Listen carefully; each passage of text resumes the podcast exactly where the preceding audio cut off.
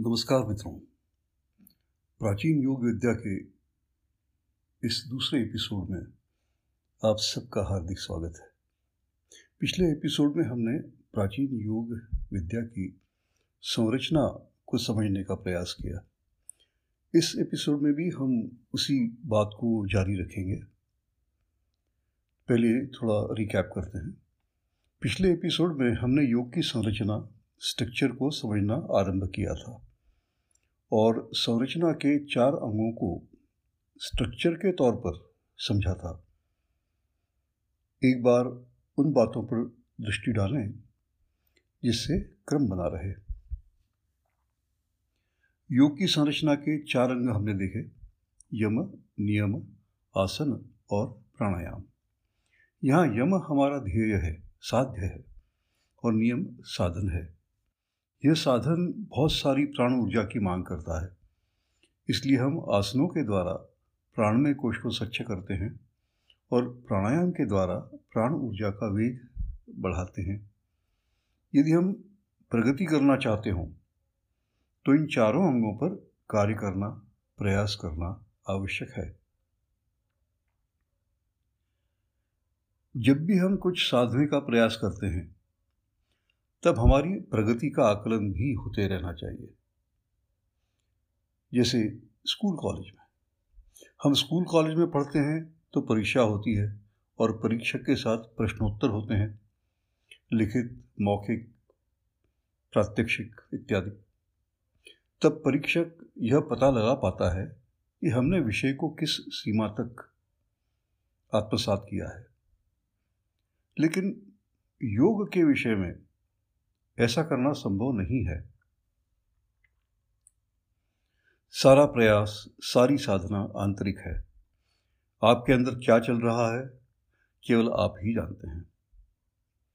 इसलिए परीक्षार्थी आप हैं और परीक्षक भी आप ही हैं। अपना मूल्यांकन आप ही करेंगे। अब सवाल यह है कि यह मूल्यांकन आप करेंगे कैसे? तो योग विद्या आपको आत्म मूल्यांकन की विधि बताती है। इस विधि का नाम है प्रत्याहार।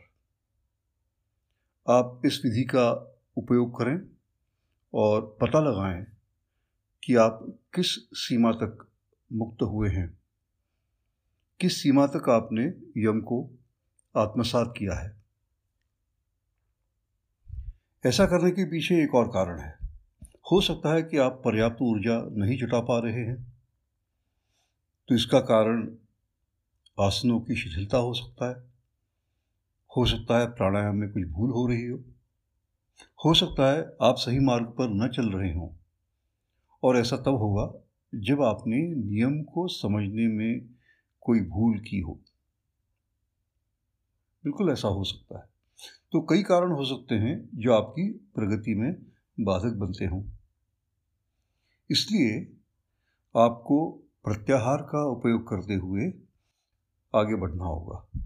अपने विश्लेषण के आधार पर आप अपने शिक्षक से चर्चा करके अपने कार्यक्रम में आवश्यक सुधार कर सकते हैं। तो मित्रों, इस प्रकार योग की संरचना का पांचवा अंग हुआ प्रत्याहार। ये पाँच अंग मिलकर प्रथम इकाई बनते हैं। ये इकाई स्वयं में पूर्ण है, क्योंकि इसमें आपका ध्येय स्पष्ट है, उसे पाने की विधि स्पष्ट है। वह विधि जितनी ऊर्जा मांगती है, उतनी ऊर्जा उपलब्ध कराने का साधन भी स्पष्ट है और अंत में आपकी प्रगति की समालोचना रिव्यू करने का साधन भी इसी इकाई में है। इसलिए ये इकाई अपने आप में स्वयंपूर्ण है। तो हमारे प्राचीन विद्यालयों में यह इकाई शिक्षा का अभिन्न अंग होती थी। अन्य विषय तो पढ़ाए जाते ही थे। जैसे गणित, विज्ञान, कला, नीति इत्यादि। लेकिन यह इकाई, इन पाँच अंगों वाली यह इकाई बिल्कुल अनिवार्य अंग होती थी। हर किसी को ये सीखना ही पड़ता था। मित्रों, जब हम यम पर चर्चा करेंगे, अष्टांग योग के पहले अंग यम पर चर्चा करेंगे, तब आप इस इकाई का महत्व और गहरे में समझ पाएँगे। अभी केवल इतना ही कह सकता हूँ कि यह इकाई हमें चुनौतियों का समझदारी से सामना करने के लिए तैयार करती है। इसलिए छात्र जीवन में इसका पाठ पढ़ाना बहुत ही आवश्यक है। जब जीवन की चुनौतियाँ सामने खड़ी हों, तब आप यह विषय नहीं सिखा सकते। न उसके लिए ऊर्जा जुटाई जा सकती है, न ही समय जुटाया जा सकता है और न ही इसके लिए आवश्यक मनोभूमि ही होती है।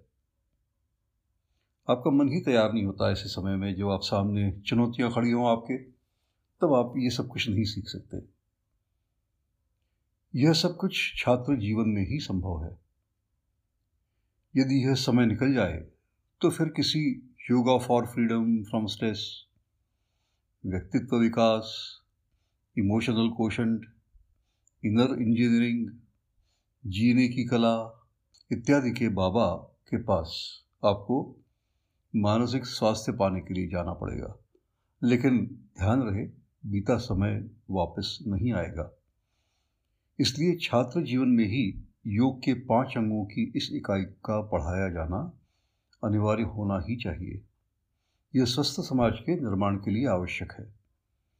अब तक हमने योग विद्या की संरचना के जो पाँच अंग देखे हैं, उनके अतिरिक्त तीन अंग और हैं।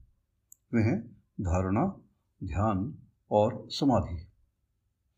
महर्षि पतंजलि इन तीनों अंगों को पहले पाँच अंगों की तुलना में बहुत गहरे प्रभावशाली अंग मानते हैं। तो अभी हमने जो पाँच अंगों की इकाई देखी, उनकी तुलना में इन तीन अंगों को महर्षि पतंजलि कहते हैं त्रयम अंतरंगम पूर्वेभ्य। तो इन तीन अंगों को समझने के लिए पहले पाँच अंगों को गहरे में समझना आवश्यक है, नहीं तो सारा विषय बेबूझ हो जाएगा। तो मित्रों, अगले एपिसोड में हम यम को विस्तार से समझेंगे। धन्यवाद